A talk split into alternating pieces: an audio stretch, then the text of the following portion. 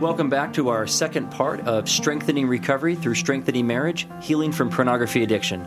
I'm Jeff Stewart, licensed marriage and family therapist, along with my colleague, Dr. Kevin Skinner, also a licensed marriage and family therapist. And we are uh, going to be talking today about CPR, uh, marital CPR, for relationships and marriages that are affected by pornography addiction, what to do in the early stages uh, when this is discovered, when it comes out. And as we said before in our previous series, uh, Dr. Skinner and myself are experts who work with uh, pornography addiction and working with couples, especially on a regular basis, trying to help them deal with the effects of this and walking them toward uh, healthy recovery and long lasting intimacy. You know, and one of the things that we're, I'm excited to talk about today, Jeff, is this when we have couples who first come to us, I want to get this information to them before they actually set up the appointment. And the reason why is because as soon as you discover your partner's involvement in pornography, Eh, whether you've known about it for a long time or even just discovered it, boy, there are significant changes that happen to to both of you, to the couple. Right, and it seems like every minute counts. You know, it's it's so shocking and traumatizing that it almost seems like eh, time stops. And so couples literally go into crisis and there's an urgency with it and so couples need information on what to do right when it happens. And, and really, so our first goal is to almost normalize this process. Here's typically how couples make this through it. And with this information, our goal is to help you make it through this process in as healthy of a way. And I notice I didn't say time there, a healthy way, because many times people say, we just want to get over this.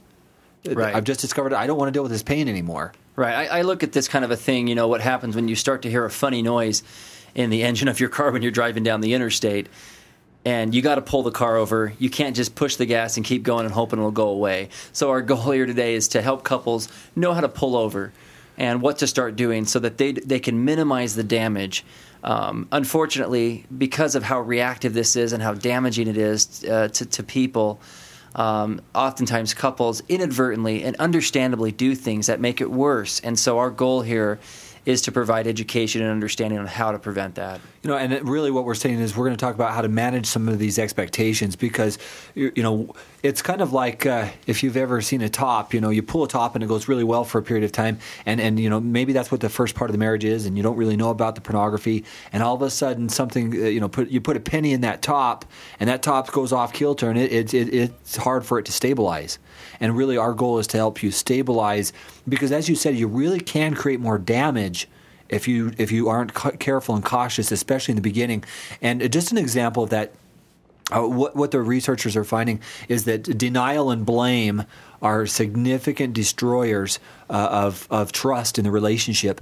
And it also creates some of that trauma that we talked about in the first session. And denial and blame are statistically significant uh, contributors to the trauma. And so if a partner's been denying it all this time and all of a sudden it's discovered, well, that instantly creates this, this internal tension in their partner saying, now, what else have they lied to me about? And the trust factor has been destroyed. And so we really want to establish a, a kind of a holding pattern to help this couple through the, such times as that. Right. It's like setting up a perimeter around a, a crime scene or a, uh, you know a, a, natural disaster where you want to uh, contain this as much as possible and you know not let things in or out that are going to make things worse. And so we want we want couples to understand what that parameter and uh, perimeter uh, rather is going to look like. So, so, let's ask the question: what what would be a normal part of this process? Uh, let's say someone has this question, and the question is, "I've just discovered my partner's involved in pornography. What in the world should I do?" That's right. Well, maybe it might be helpful with that question to, to back up just one step and say, what, what are some of the typical ways that this comes out? Because I think sometimes that can help frame the discussion a little, a little bit. Uh, uh, what I've found, and, and I'm sure you have as well, that in most cases it's discovered. Um, if you're listening to this and you are struggling with pornography addiction or wonder if you have a problem with it, I, I can't emphasize enough you can do a lot to improve the situation by coming forward with it on your own. And, and that will minimize the most damage. As hard as that will be, what it does is it gets out of the denial and it gets out of the blame, which you talked about being so destructive. And so, what ends up happening is that if you come forward with the information, it sets a precedent, it sets in motion the message that I am going to be open and honest with you and I am willing to get better and I want to get better. When someone is discovered, that message is so hard to pick up on. The secret behind it says, "Well, I don't know what else you've lied to me about. How far has it gone? Where has it? I mean, how much have you done? Is it just pornography, or are you starting to act out in other ways?" And that's the question that they often have. Where, where, where have you been? How much have you been involved?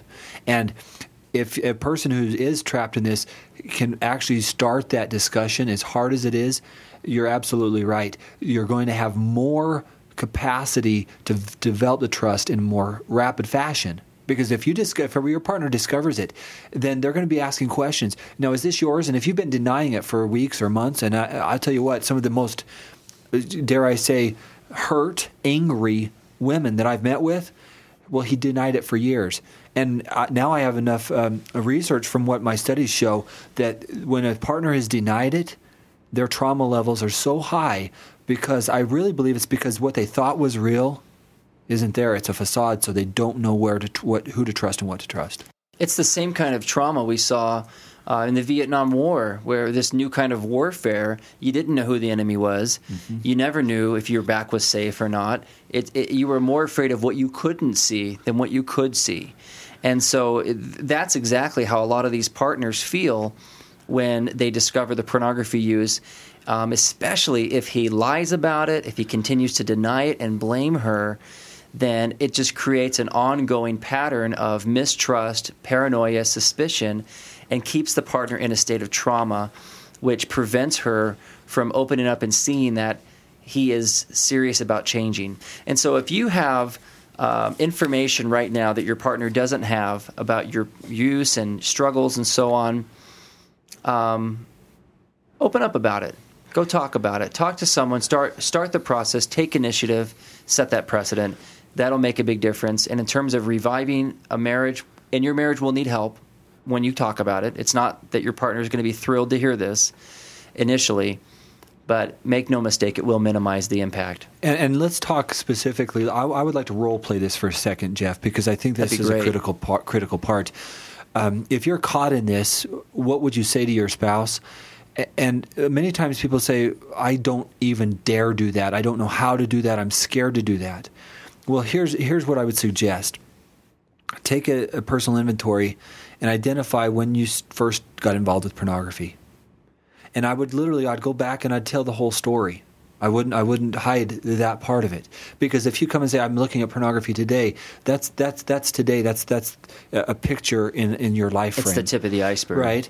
And and so if you were exposed at age 11, as an example, and it was a problem, uh, you periodically viewed it during your teenage years. I, I, in communicating that with your wife, here here's a kind of a sample of, of what I might say to to a wife in self disclosing, and it would go something like this. Um, sweetheart, one of the most difficult things that I'm going to do, um, maybe in life, is to talk with you about something I've been struggling with. And I'm sharing this with you because I, I have had a secret for so long and I can't deal with it anymore. I need to talk about this. And at that point, she probably already knows, right? I haven't even said anything. But That's then, right. But then I would say, at age 11, I was exposed to pornography. And during my teen years, uh, there was some continual exposure. At, at, a certain age 14 15 16 it, it, escalated to the point where it was quite frequent. And then I, I, worked through some things and I it was I distanced myself but I should have been more open with you. And I need you to know that I'm still struggling to not view pornography. And I'm telling you this because I really want to get help and I want to overcome this. And I am embarrassed because of my actions and I don't want to live with my secret anymore and I, and that's a starting point. I think that's wonderful, and I, I think you know keeping it short and simple like that, and very clear, and taking full accountability and responsibility for it um, is the most important thing. You know, and, and as you say that, I just want to say the opposite of that. And, I, and, and, here's what the women are saying. And just here's what they're saying. My partner says that our relationship problems were because of my personal issues or background. 54% of the women said half the time or more their partner's blaming them because uh, this is because of your past or my partner blames me for his or her sexual conduct 43% half the time or more are being blamed because of that uh, you, uh, other one in our relationship my partner has taken responsibility for his sexual behaviors less than 55% of the people they, they aren't taking responsibility. So the research shows that this is a really hard thing for a, a man to do in this situation, to take responsibility and, and, and to take accountability. So in the blaming and shifting of that blame, it really puts uh, this relationship at, at, at a risk. The moment you start taking responsibility and stop blaming and stop denying the behavior, it's going to build that trust and really start that foundation. So I would say if we're going to really start to stabilize things out of the gate, if you're if, even if you're caught, own it. But identify your history. Don't you don't have to be afraid of it. You've been you've been ashamed of it all this time. You haven't talked with anybody. Now's the time to let that shame go. Openly talk about it. And the research shows that when you are less inhibited, you're actually going to feel more physically stronger your immune system will go up. And if you want to, uh, the research behind that, Dr. James Pennebaker has phenomenal research on opening up. In fact, he has a book called Opening Up. And in that book, he talks about the power of disclosure, of, of letting these secrets glow, go. And when you open up, your immune system goes up and your depression goes down. Right. And, and uh, you know, organized religion and other spiritual practices for years have understood this long before the research caught up with it, which is opening up, disclosing confession, mm-hmm. as it's called in many circles, mm-hmm. is is a powerful source of healing. And, uh, and and you're right. And, and one thing that I find with a lot of um, again men, it's mostly what we work with. Um, I think I'm seeing more women come through now, but uh, just for the purposes of simplicity, we'll say men. Um, one thing I'm seeing a lot is that if a guy comes to me first and hasn't told his wife, um, sometimes it can be helpful for him to spend some time talking about it with somebody he trusts or feels safe with. Mm-hmm. Because he, a lot of the times he's keeping it from his wife because that's his most important relationship. And he's worried about losing her. He's worried about damaging this, this sacred and intimate bond with his wife. And he knows what it's going to do to her. That's why he hasn't told her. And so, what's important is for him to be able to figure out his story, figure out what accountability looks like so that he can not go in and blame her and do more damage. So, if you have someone you can talk to, um, a, a, clergy, ecclesiastical leader, a friend, a parent, a trusted confidant, you want to pick someone that will encourage you to turn to your marriage, that will encourage you to turn to your partner and open up about it. But it can be a good practice run. And role playing that would be a very important point because if you just come out of it in, in the heat of the battle and you're not prepared, you can say and do things that may be more damaging to the relationship, like blaming them. You know, we had sexual problems, and because you, you weren't available, I turned to pornography. Boy, that uh, uh, the yeah. blame part that just contributes to it. They might not remember anything else you say other than the blame. There will be cleanup from that longer than you can even imagine. So, if we can prevent it, the heat of the battle. Now, if it's happened in the heat of the battle and those things have been said, one of the best strategies that you can take is to become accountable and owning your your behavior. That's right. That's right. So, you know, so, so, you you really have a choice. I mean, some of you listening to this, it, it, you may have been discovered, and it's too late for you to come out. But in some ways, it's not too late. It may be too late to be initially to come out with with the information. But the good news is is that you can still take accountability for coming to your partner and telling her the whole story you still have the option of coming to her and opening up about how you're doing on a regular basis. And so those things are available and are in within your control today. And I can even let's even a quick role play with that, or uh, how I would word that. Uh, you know, when you discovered this, my initial response was to defend myself. So I, I, I was I denied it, and I was really wrong. I have thought a lot about what's happened, and I'm actually grateful that I can. I, I'm now it's out in the open. And I know that may be harder on you because I was involved, and I know it's not hard for you to hear, but I am grateful now that that happened because I want to get over this. The the language there it can be so powerful in owning it. And he said, and then if he says something like, "Let me tell you a little bit about my history with this," and and again, I believe that exploring that history it can be very helpful for the wife. And the reason why I believe that is because then she knows the whole story because oftentimes what happens here is the women extrapolate and believe it's sometimes even worse than it really is. And they, they, in their mind will often, where does it end? And that's the, one of the things I've consistently seen with some of the women. They don't know where it ends, and so they don't. You know, did you do this and did you do this? And if you're not talking about that, they're, they're they may be thinking it. Right. This is not a time for being vague or evasive. This is a time to be transparent, authentic, open, which you know is not going to feel very natural for lots of reasons. Uh, and, and, there's a lot of complicated reasons this may happen that we're not going to get into today, like family dynamics and other personality factors and things that play into this. Why you may or may not open up about your, you know, private information. But the critical thing is, is that when you take accountability for things that affect you and your partner in this commitment that you've made in this relationship, things will calm down. It soothes her fear. Her fear is that she's going to lose you, is that you're not there for her. You've turned her back you've turned your back on her. And so when you face her and you come to her, there is a physiological shift, a change where you're facing her, you're opening up, you're turning to her, there's eye contact, you're holding her hand, you're, you're, connecting, and that's very soothing. Um, and, and it's really, in some ways, not 100% only about what you're saying. The act of being there and doing that sends a message of, you can be safe with me. How many time have, times have you heard women say, "I just wish you would talk with me about it"? Right. I just wish you would All talk with me about it. That's I, right. That I mean, I've almost always. I, I, there may be one or two occasions where it's so difficult for the women.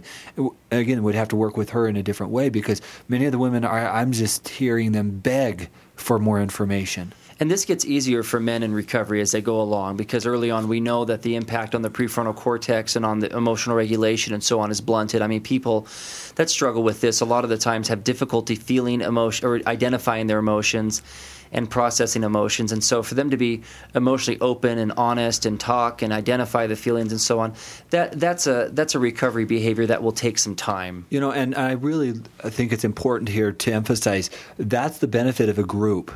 I mean, you do group educational classes, you do group classes, and, and in that process, you likely see them developing emotional skills to talk about these hard things in a very open way with people who are struggling with similar issues. That's the power of the group. And that transfers to the marriage. And they're able to, to learn those and experience those kinds of things and connect that and, and bring it to their marriage. So, the starting point then, we're, we're, in, we're going to manage expectations. What's normal? Normal for her to be traumatized. Yes. Uh, especially if she's discovered it. A way that we can prevent that is to not stay in denial and blame.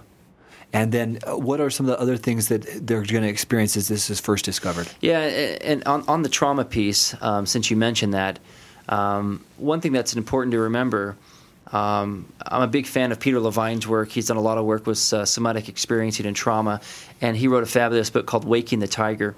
And in that, in that research that he's done in working with trauma, he talks about how trauma affects the body first, and then your thinking and emotions and stuff kind of filter out through that. But your body is the first thing that gets hijacked by this trauma, and and by that, it's it's it, you know you think of it from a survival standpoint and if, a, if, if, there's a, if there's a threat facing you, the body doesn't know the difference whether it's a physical threat or an emotional threat. The body thinks it's always a physical threat.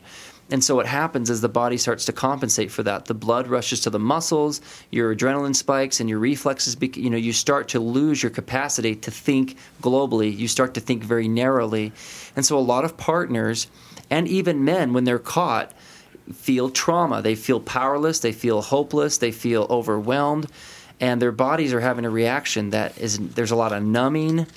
And so we have to be very clear about what's happening physiologically. This is not a good time to be making decisions about the future of your relationship. This is not a good time to be deciding how things are going to be long term. This is a time to take care of your body. This is a time to uh, to de-escalate, to ground yourself. And so a lot of the times, it is so punishing physiologically uh, when this discovery happens or this disclosure that it's best to do it in short bursts, to not have these super long, huge, drawn out conversations that are just so punishing and exhausting. You know, as a critical part there, you're talking about that initial trauma. Sometimes in that moment is where couples really learn about each other because they're so open. They're, they're, the open disclosure opens up a whole plethora of discussion items. Like we've had marital problems, and they really start to think, and so the mind is just humming along. It's really anxious, and unfortunately, what that creates is an increased anxiety, and so as many couples do when they're elevated they don't know how to resolve it they don't know how to talk through it. And so sometimes it will shut the man down because he feels it's too intense for him. And so his in- initial res- response is i've got to get out of here. That's i've got right. to escape from this. When you know the typical fight or flight if if if the female has just discovered this or the male either version of that has just discovered the partner's involvement the initial response is elevated inside of that partner but it can ironically almost be a, a, release for the person who was discovered. And so one of the other research findings can be that he may be feeling good. I've now talked about this and I'm feeling relief from it. Well, well why is she so angry? Boy, and that can be very problematic because the the research shows that when you do finally let this I don't know this dammed up pent emotion out and the dam breaks, it can actually be very relieving for him. Soothing. That's right. And and so that could even upset her more because why are you so calm with this? Why are you know why why is he not feeling what she is? Well, because he's actually getting some relief from his, the guilt and the shame, and she's feeling like she was hit by that water that's coming from that dam, and she's just tumbling all over the place, thinking, "What does this mean? What happens? And how do I respond?" And all of these emotions. And so the gift that you give to your spouse in that situation, if you're the person involved, is you get to the opportunity to help her understand her emotions and listen to the frustration, to the anger, to the hurt. And, and the gift that you really would give is slowing down enough to say, I, I created this. And my behaviors, my inappropriate behaviors, I need to, I need to listen to her. And there's a time for that, but that's a critical part of, of recognizing if she's coming at you with anger, if you flee and you get out of there, you're going to be exacerbating the problem. And sometimes that anger is intense and it's very difficult, but if you'll sit through it, you'll be able to really understand what she's feeling and experiencing. Yeah, and I think the metaphor of the of the broken dam works beautifully because the person who's had the secret behaviors in the secret life has known that there's been that body of water there the whole time and the partner never knew because it was it was walled off and so even though they you know of course we talked about in the last series but there's feeling distance and disconnection and so on they don't necessarily know exactly the specifics of it. When that water breaks out, when that secret comes tumbling out, whether it's disclosed or discovered,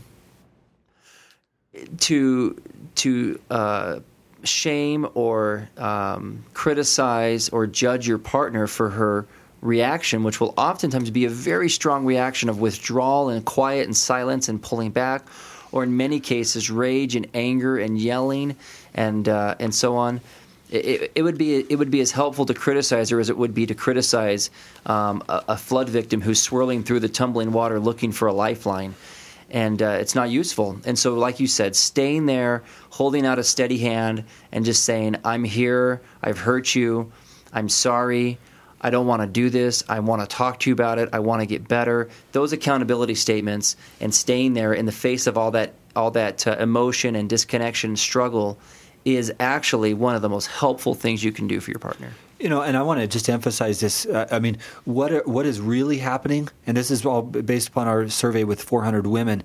Uh, here, here's a couple of questions to illustrate this. After discovering my partner's sexual behaviors, I find that I'm increasingly angry in response to my partner. 85% said about half the time. And I think the key word there is increasingly because what I see a lot of the times is that um, the, the partner will have a very authentic reaction, which sometimes is anger and, and, uh, and uh, sadness, tearfulness. Uh, sometimes just shock and numbing, and they just sit there. They don't know what to say, and then that increasingly part starts to happen, which is um, I sit on it for a couple of days, a couple hours, and I'm going to come back, and I'm starting to escalate now. Now I really want to tell you how I feel, and that's when a lot of guys are like, what's going on? We just talked about this. Yeah. Do, why do you have to keep bringing this yeah, up? Yeah. Why were you not this angry yesterday? And the, and the the fact is is that that increasingly part is so critical to understand. And that increasingly thing, by the way, Kevin, as you know, that can last months. It's not something that's going to go away in a day or two. And that's what I want to help with these couples understand. This process isn't something that we're going to give you a pill with and it's going to be over. In our in our three phase lifestyle program that we run, um, you know, it's within the fourth, fifth, sixth month of recovery process that a lot of our partners that are recovering. Um, that's when they really start to get in touch deeply with some of these emotions it's the first time that they're really able to grieve and deal with the loss and the sadness and the emotion from this.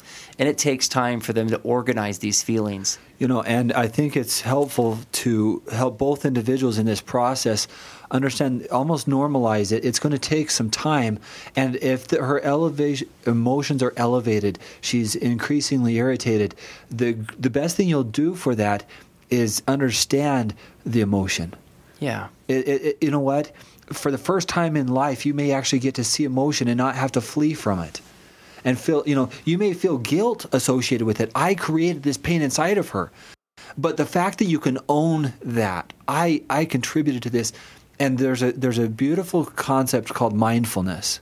And I, I love how mindfulness works in a situation like this where I can sit in this environment and I'm mindful of it. I'm not judging it. I'm just sitting back and observing what's going on in the relationship. And that's a very powerful tool that I found to be effective with the men in, that I've worked with in this situation because he's feeling so much guilt, he wants to flee. But that's a typical fight or flight response. As humans, we have the capacity to sit in an environment and observe it rather than make fast judgment on it. I think the Buddhists call that witnessing. Mm-hmm. Right? It's, yeah. it's an observing, it's a witnessing, it's noticing just what's going on without having to do anything about it. You don't have to move toward it, you don't have to move away from it. It just it just is there and you can stay there with it. And and and individuals who are coming out of hiding and secrecy and they're sitting with a reactive partner can do so much to de-escalate and soothe the situation by just being present. I, I, being present, rather. I, I like Dorothy Becvar's uh, phrase with this. She calls it the ministry of presence. I think it's a beautiful yeah, phrase. Yeah. You can do so much to minister and to support and help this person across me who's just now been so wounded by just being there for you. And and now let's look at it from the other perspective. If you've just discovered your partner and you're finding yourself escalated, those emotions are maybe foreign to you.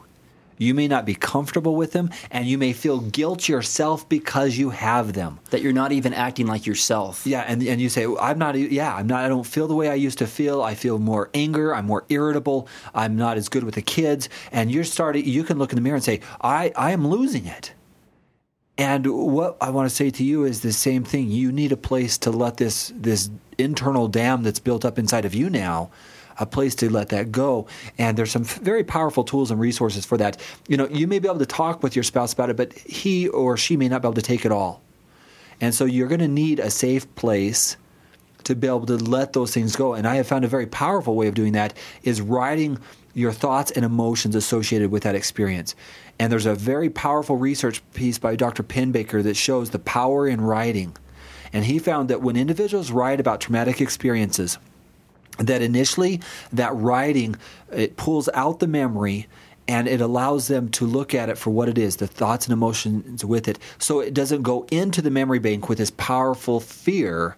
It actually goes in there with a clear more clear understanding. And his research has found that initially writing about it can actually activate the trauma but over time weeks and months the trauma is reduced and people actually feel more or they feel healthier. Yeah, and I think that that's uh, such a critical point. A lot of partners worry that um, what they write, other people will see, that their children will see it. They don't want to put it in their journal next to their other experiences. They they don't know what to do or where to put this in a safe place. My recommendation is just write. Find a place to start writing, even if it's on the back of a napkin. It doesn't matter. Start writing, getting your thoughts. You can figure out what to do with it later. And it's, and I want to be very specific here. The research shows writing about your thoughts and your feelings or emotions that are associated with that experience. Because you can just write about the experience and, and that will just recycle the thing. So dig deep into your emotions. How do I feel about this? What do I think about it? What does it mean? How do I, it, what, what emotions am I feeling? Get in touch with your emotions because if you'll do that, it won't re enter your long term memory with the same intensity. Yeah, and I think that this advice goes for both partners and individuals who struggle with the addiction. Absolutely. Both people experience a certain level of trauma.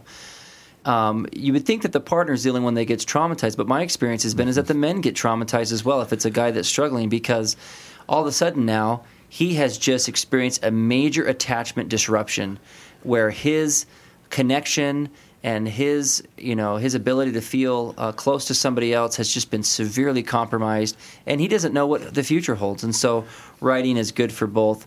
I, I don't know what you think about this kevin um, but my my observation is is that writing with a pen or pencil and paper is so much more effective than just clicking things out on a keyboard Yes, and the reason why uh, I completely agree with that because it slows down the mind. Yes. I, I, when I type, I, we are we are so programmed today that we go so fast that it doesn't allow us to slow down enough. And there is a power in slowing down the mind. Uh, I don't know if you're familiar with the sympathetic and par- parasympathetic system the, of the automatic nervous system, but here's here's how that demonstrates itself in this situation the sympathetic system is the fight or flight response. Right. And when we're when we're in stress, which many of these individuals are for extended periods of time, their body doesn't relax, which means that they stop eating and their digestive system shuts down. So many people after experiencing this, they don't eat because they're not hungry because the stress inside of them is so high.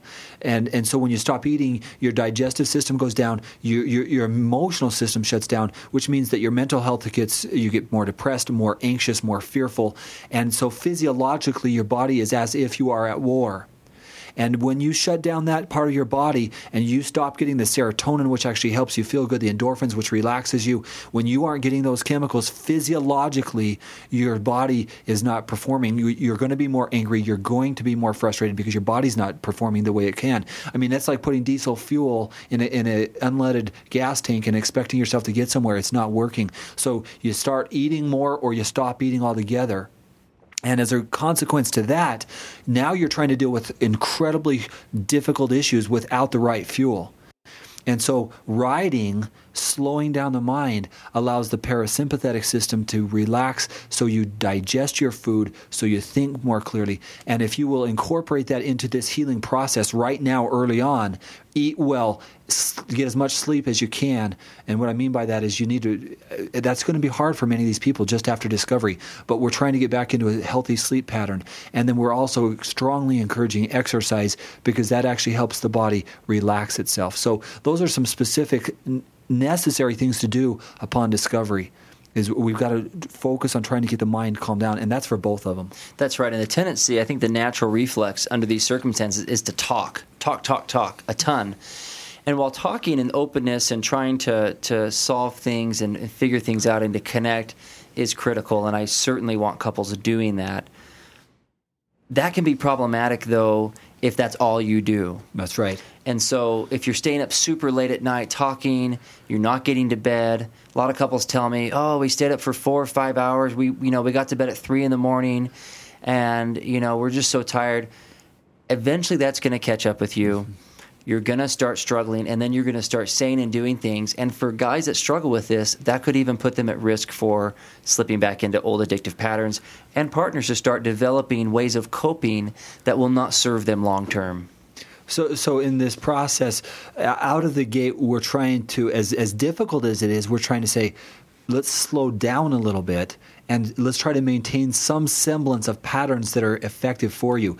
It, that includes getting to bed at a decent hour. That includes, I mean, many, many times couples go into this hyper mode. We, I mean, they talk about everything for a week and they have this incredible experience where they think it's so good and wonderful. And then the dust settles, mm-hmm. and they're, they're now she starts asking the questions. Well, did he tell me everything? And he starts getting back into this. Well, now I've let it out, and it, there may be a period of time where he's relieved of the cravings for pornography, but it's still not completely gone. And so after a few days or a few weeks, that craving starts to come back because physiologically there's addiction that's developed. And in that in that interim, he may think, "Oh, this is wonderful, it's gone," and she may think, "Well, now uh, the dust has settled, and then she's going to start asking these questions. And at that point, my experience has been that we've got to not only slow the couple down, but we've got to get into rituals and routines that have worked for them in a healthy way. And if they haven't had healthy things, then they need to learn how to do those healthy things. That's right. And some some couples find that they have to balance a combination of closeness and distance. And some partners need a lot of space. Um, I, I've known lots of situations where she's asked him to leave the bedroom and sleep on the couch, or to go to a separate bedroom, um, or even to move out for a time. And and that's a way of, of trying to regulate that. My experience has been is don't fight that. This is a long term play, and the most important thing right now is to create containment, grounding, and structure. And there's a lot of damage that can be done by trying to force or fight the process.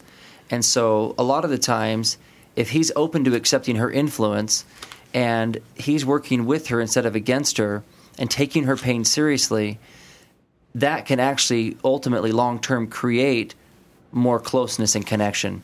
I found lots of couples that, even though they may have been separated, or maybe she doesn't uh, want to sleep in the same room with him, uh, they may end up going on a walk together in the evenings. And maybe they don't say much, but there's still a, a sense of connectedness going on. And so you, you really have to recognize that it's not just about creating this super intense closeness all the time or this super intense distance all the time. There's going to be an ebb and flow of that. And I think that's important. And I want to just talk about a little bit of a, just a research uh, point here. Um, I avoid sexual contact with my partner since discovering his or her behavior. And about 80% rarely or occasionally in other words 17% said we i always do so they completely pull away more often than not 39% uh, cumulative and 55% of people avoid sexual contact so I, in my experience it's either a hit or miss on this one it's it's black or white the sexual relationship changes. That's right. Either they become more sexual because she feels like she has to maybe compete, and so if she's more sexual, it can be better. Or the other side of this, where she absolutely is uncomfortable, doesn't want to have sex. But I, I haven't seen many couples stay in the same pattern sexually that they initially were. It either becomes more intense or it's something that doesn't occur at all. Yes, something always changes with it. I've never seen it not affect that, and so it's just important to be flexible with that right now. And and I found that some partners want to be sexual um, for comfort, closeness, and connection. Some do it out of fear and anxiety, like you said. And sometimes they want nothing to do with it because they feel it's been compromised and, and uh, contaminated by the addiction. And, uh, and so it, it's important for men who are uh, coming out of hiding, again, whether they're discovered or, or they disclose it, to um, really follow their partner's lead on this. It's okay. This is, again, this is going to be a long term thing and um, it's not always going to look the exact same way. And so there has to be a high level of flexibility and patience with this pro- this part of the process. All right, so, what are some of the other things that uh, couples can do to stabilize their marriage in this early phase? I think I think an important thing is to uh, reach out for help, and that can be in lots of different forms. Now, the tendency is to, um, for a lot of couples, is again just like the sexual thing we were talking about some couples say nothing to anybody and go into self containment mode and seal off everybody. And uh, then there's the other couples that have, you know, just a hard time not talking about it with everybody who will listen. And and I believe right. that both versions are harmful. Mm-hmm. I believe that both extremes are not useful. Instead, what I recommend is that each person identify at least one person that is a friend of the relationship that cares about both of them equally and wants them to succeed, and that they open up to this person about their current situation, and that that the each partner is not in charge of choosing who that person is. It's certainly important to to care and have influence and talk about it, but ultimately, if she wants to talk to her sister and she feels like her sister is safe, she needs to talk to her sister. And for him, if he wants to talk to his parents, and so the couple has to have an experience with reaching out, talking, and opening up. Again, my preference is please make sure you pick someone that is a friend of the relationship. Relationship friendly person. I think that's such a critical point because if you don't have that, then the advice and the information you're going to get is to leave the bum. One sided. Or, or I can't believe you're tolerating that. Now, we say relationship friendly. You still may have, you still may need to go think about that if things are not changing, if the person, if your partner refuses to get help, refuses to do things. But in, in our experience, and at least in my experience, most couples will really want to work through this. That's right, and, and yeah, and they need to know how. And if they have people who are giving them advice, well, should I get out? Because uh, many times in society, that's the advice: is just get out.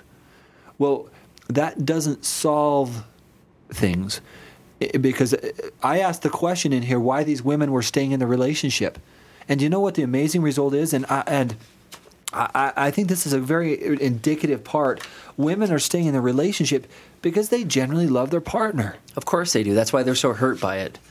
And, and, and you know, that may not be rocket science, but it's the facts. Mm-hmm. I mean, I asked the question, why are you staying in this relationship? Is it because, you know, do you genuinely love your partner?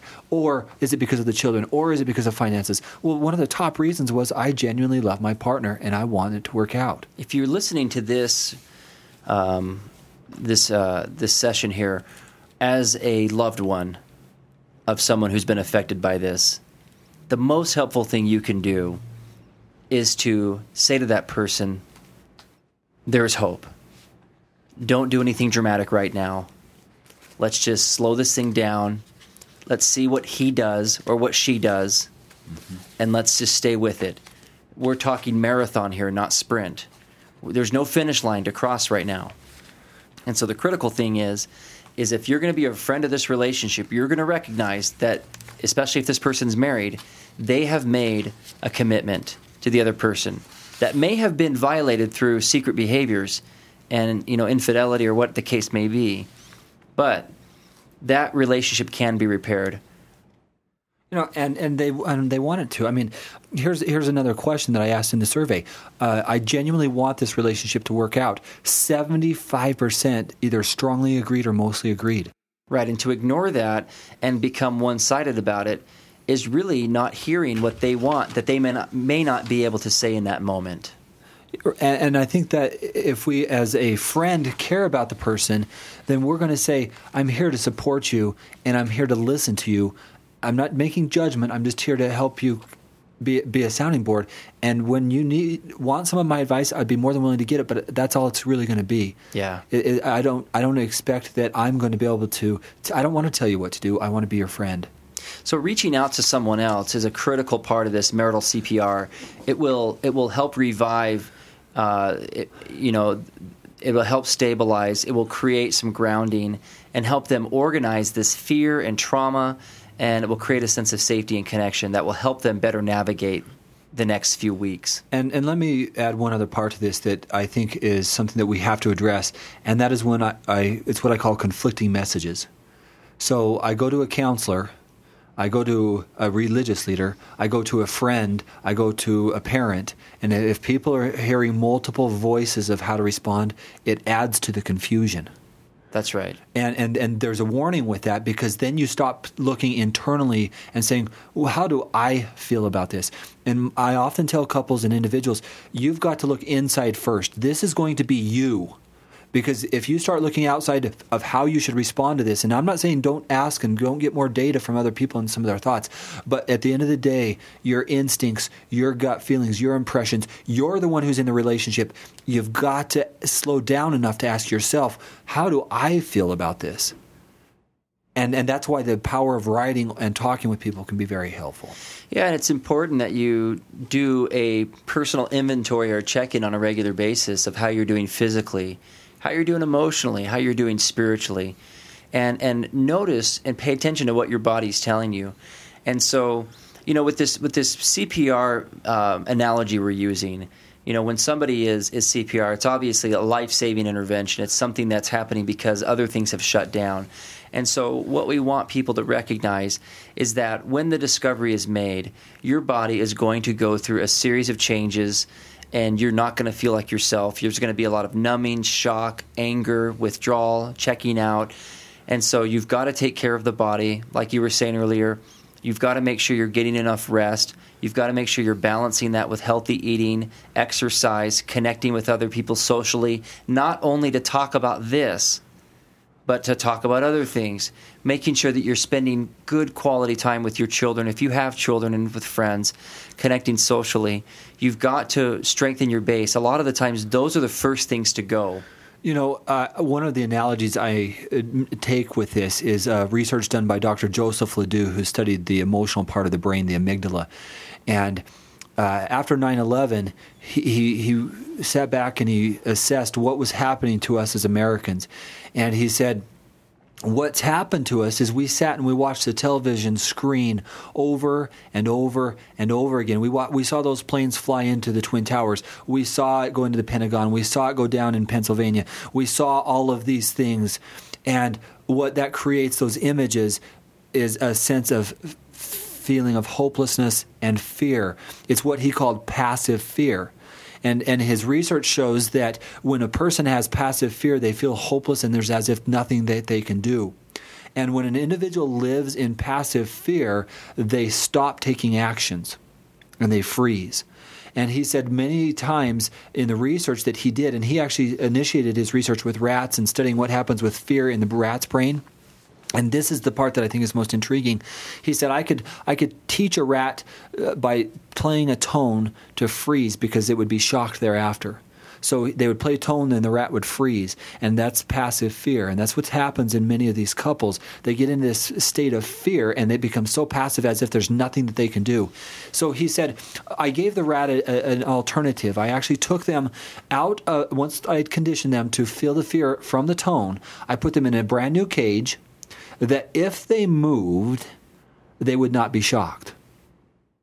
And he says the rat that actually moved to a different part of the cage ended up developing a different pathway in the brain.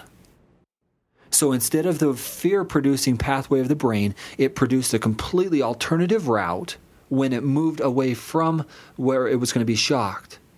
And he said this, and this is the quote that I absolutely love from him. He said, When we take action, when we move out of the fear, whatever that is, and we go and pursue a pleasurable activity that's healthy, pleasurable, healthy activity, we rewire the brain and we don't live in passive fear. And he called it the psychological equivalent of getting on with our lives. I love the term because passive fear is what we feel as if there's nothing we can do. And I guarantee you that by taking some of the steps that we're talking about, you're actually standing up. And as he said, instead of watching those planes fly into the Twin Towers, we get off the couch, we shut off the TV, and we move on. And we, as a couple, that's really what we're trying to teach you to do to talk about it, to get help, to ask for more assistance in this process. That's right. And the reality is is like Dr. Martin Seligman found in his groundbreaking research on optimism, you know, his book Learned Optimism, um, and so on with the learned helplessness and so on. What he found is that the most healthy people are the ones that believe they have options, and so when you believe you have options and you start moving towards something that's healthy, you're right. It does restructure the brain because trauma structures the brain, restructures it. Mm-hmm. So you've got to combat that with healthy movement. And there's so much you can do. Self care is is critical during this time, and reaching out and connecting socially. The, the, for a lot of people, the last thing they want to do is tell somebody about this. But you've got to lean into that and trust that that actually is going to make things better, and then pacing yourselves as a couple, and uh, and so on. And and then of course, reaching out and and uh, getting professional help is highly recommended. Uh, this is not something that most couples can be guided out just by themselves. And, yeah. and now a point that I want to bring up here, a lot of our listeners, my guess, would be saying something. So I, if I do reach out to a friend or a parent or a loved one, what should I say? What what do I tell them? What do you recommend in situations like that? Well, I think the I think the first thing to say is just talk about where they're at emotionally and just say i'm overwhelmed because if it's a partner i'm overwhelmed because i discovered or I, my partner told me that he's looking at pornography and and just to start there and just to talk about how you're feeling, what your reaction is. The, the critical thing is just to start talking about it and and to not try and find the perfect way to say it. And if you're somebody who's been caught or you've disclosed it and you're going to reach out, again, you're going to need practice telling your story and being able to say, I'm really struggling right now. My wife is really angry and I'm really hurting right now because I told her about some of my secret behaviors or I've been doing this. Uh, I've been looking at pornography secretly, and I've really hurt my wife or I've really hurt my partner. Again, I'm not really as convinced that saying it in the right way to these support systems is the critical thing. I think saying it and starting is the most important step. And the other part of that is when we inhibit that, when, when say, for example, a wife has found her husband involved with pornography, if she doesn't reach out, the inhibition of that emotion will pent up inside of her, and she will, the more it's pent up, the, the less healthy she feels. She feels emotionally more distraught. The fact that you're talking about it can actually help in the relieving of some of that built up tension and the burden that is associated with that. So I agree. It's not necessarily that we know, say exactly the same th- one thing, but it's that we start talking about it. And when we are talking about it, I think it is critical that we are cautious that we don't stay in the same place. In other words, we tell a thousand people the same story and we never resolve it in our mind. We never look through, am I going to be okay because of this experience? Will I survive this? Will I make it through it? Those types of personal questions need to be asked. Uh, because sometimes people think, I don't know if I'm ever going to make it through this, and they stay in that emotionally aroused state even in, in broadcasting it to the emergency broadcast system that they've developed. Mm-hmm. And that's the other side of that when people go out there and they put it on the billboard for everyone to see. And I've actually seen people who've done that. And that is so destructive to the relationship because it adds the shame and the guilt to him beyond a point where he, he, feels like he can never recover from it.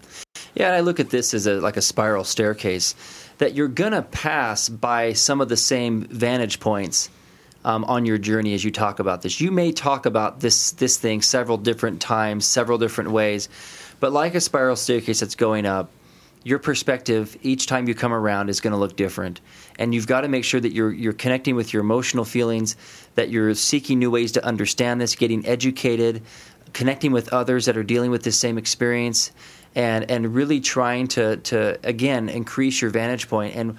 So you may come around and be saying some of the same things, but your perspective on it needs to be different every time you come around. And let me give our listeners four or five questions that in this marital CPR session that they could be giving themselves.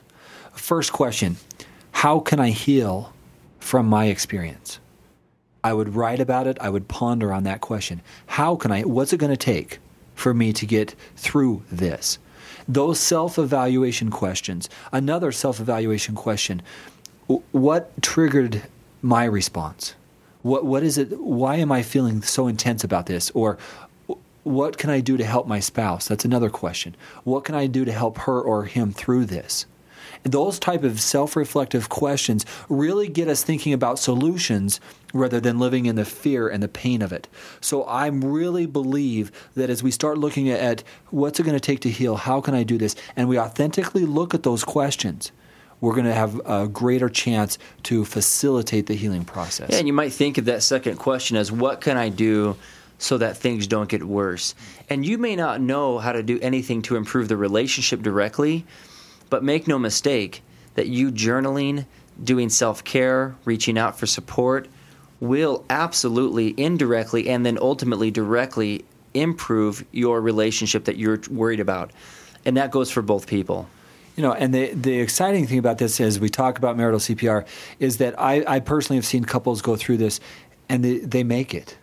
They, Absolutely. They really do. And I know that you have, uh, in your groups and in your work you're doing, uh, you've seen lots of people make it through these difficult times. Absolutely. And that's the message we want to send is that just get started with it, open up about it, talk about it, do the self care, walk through it.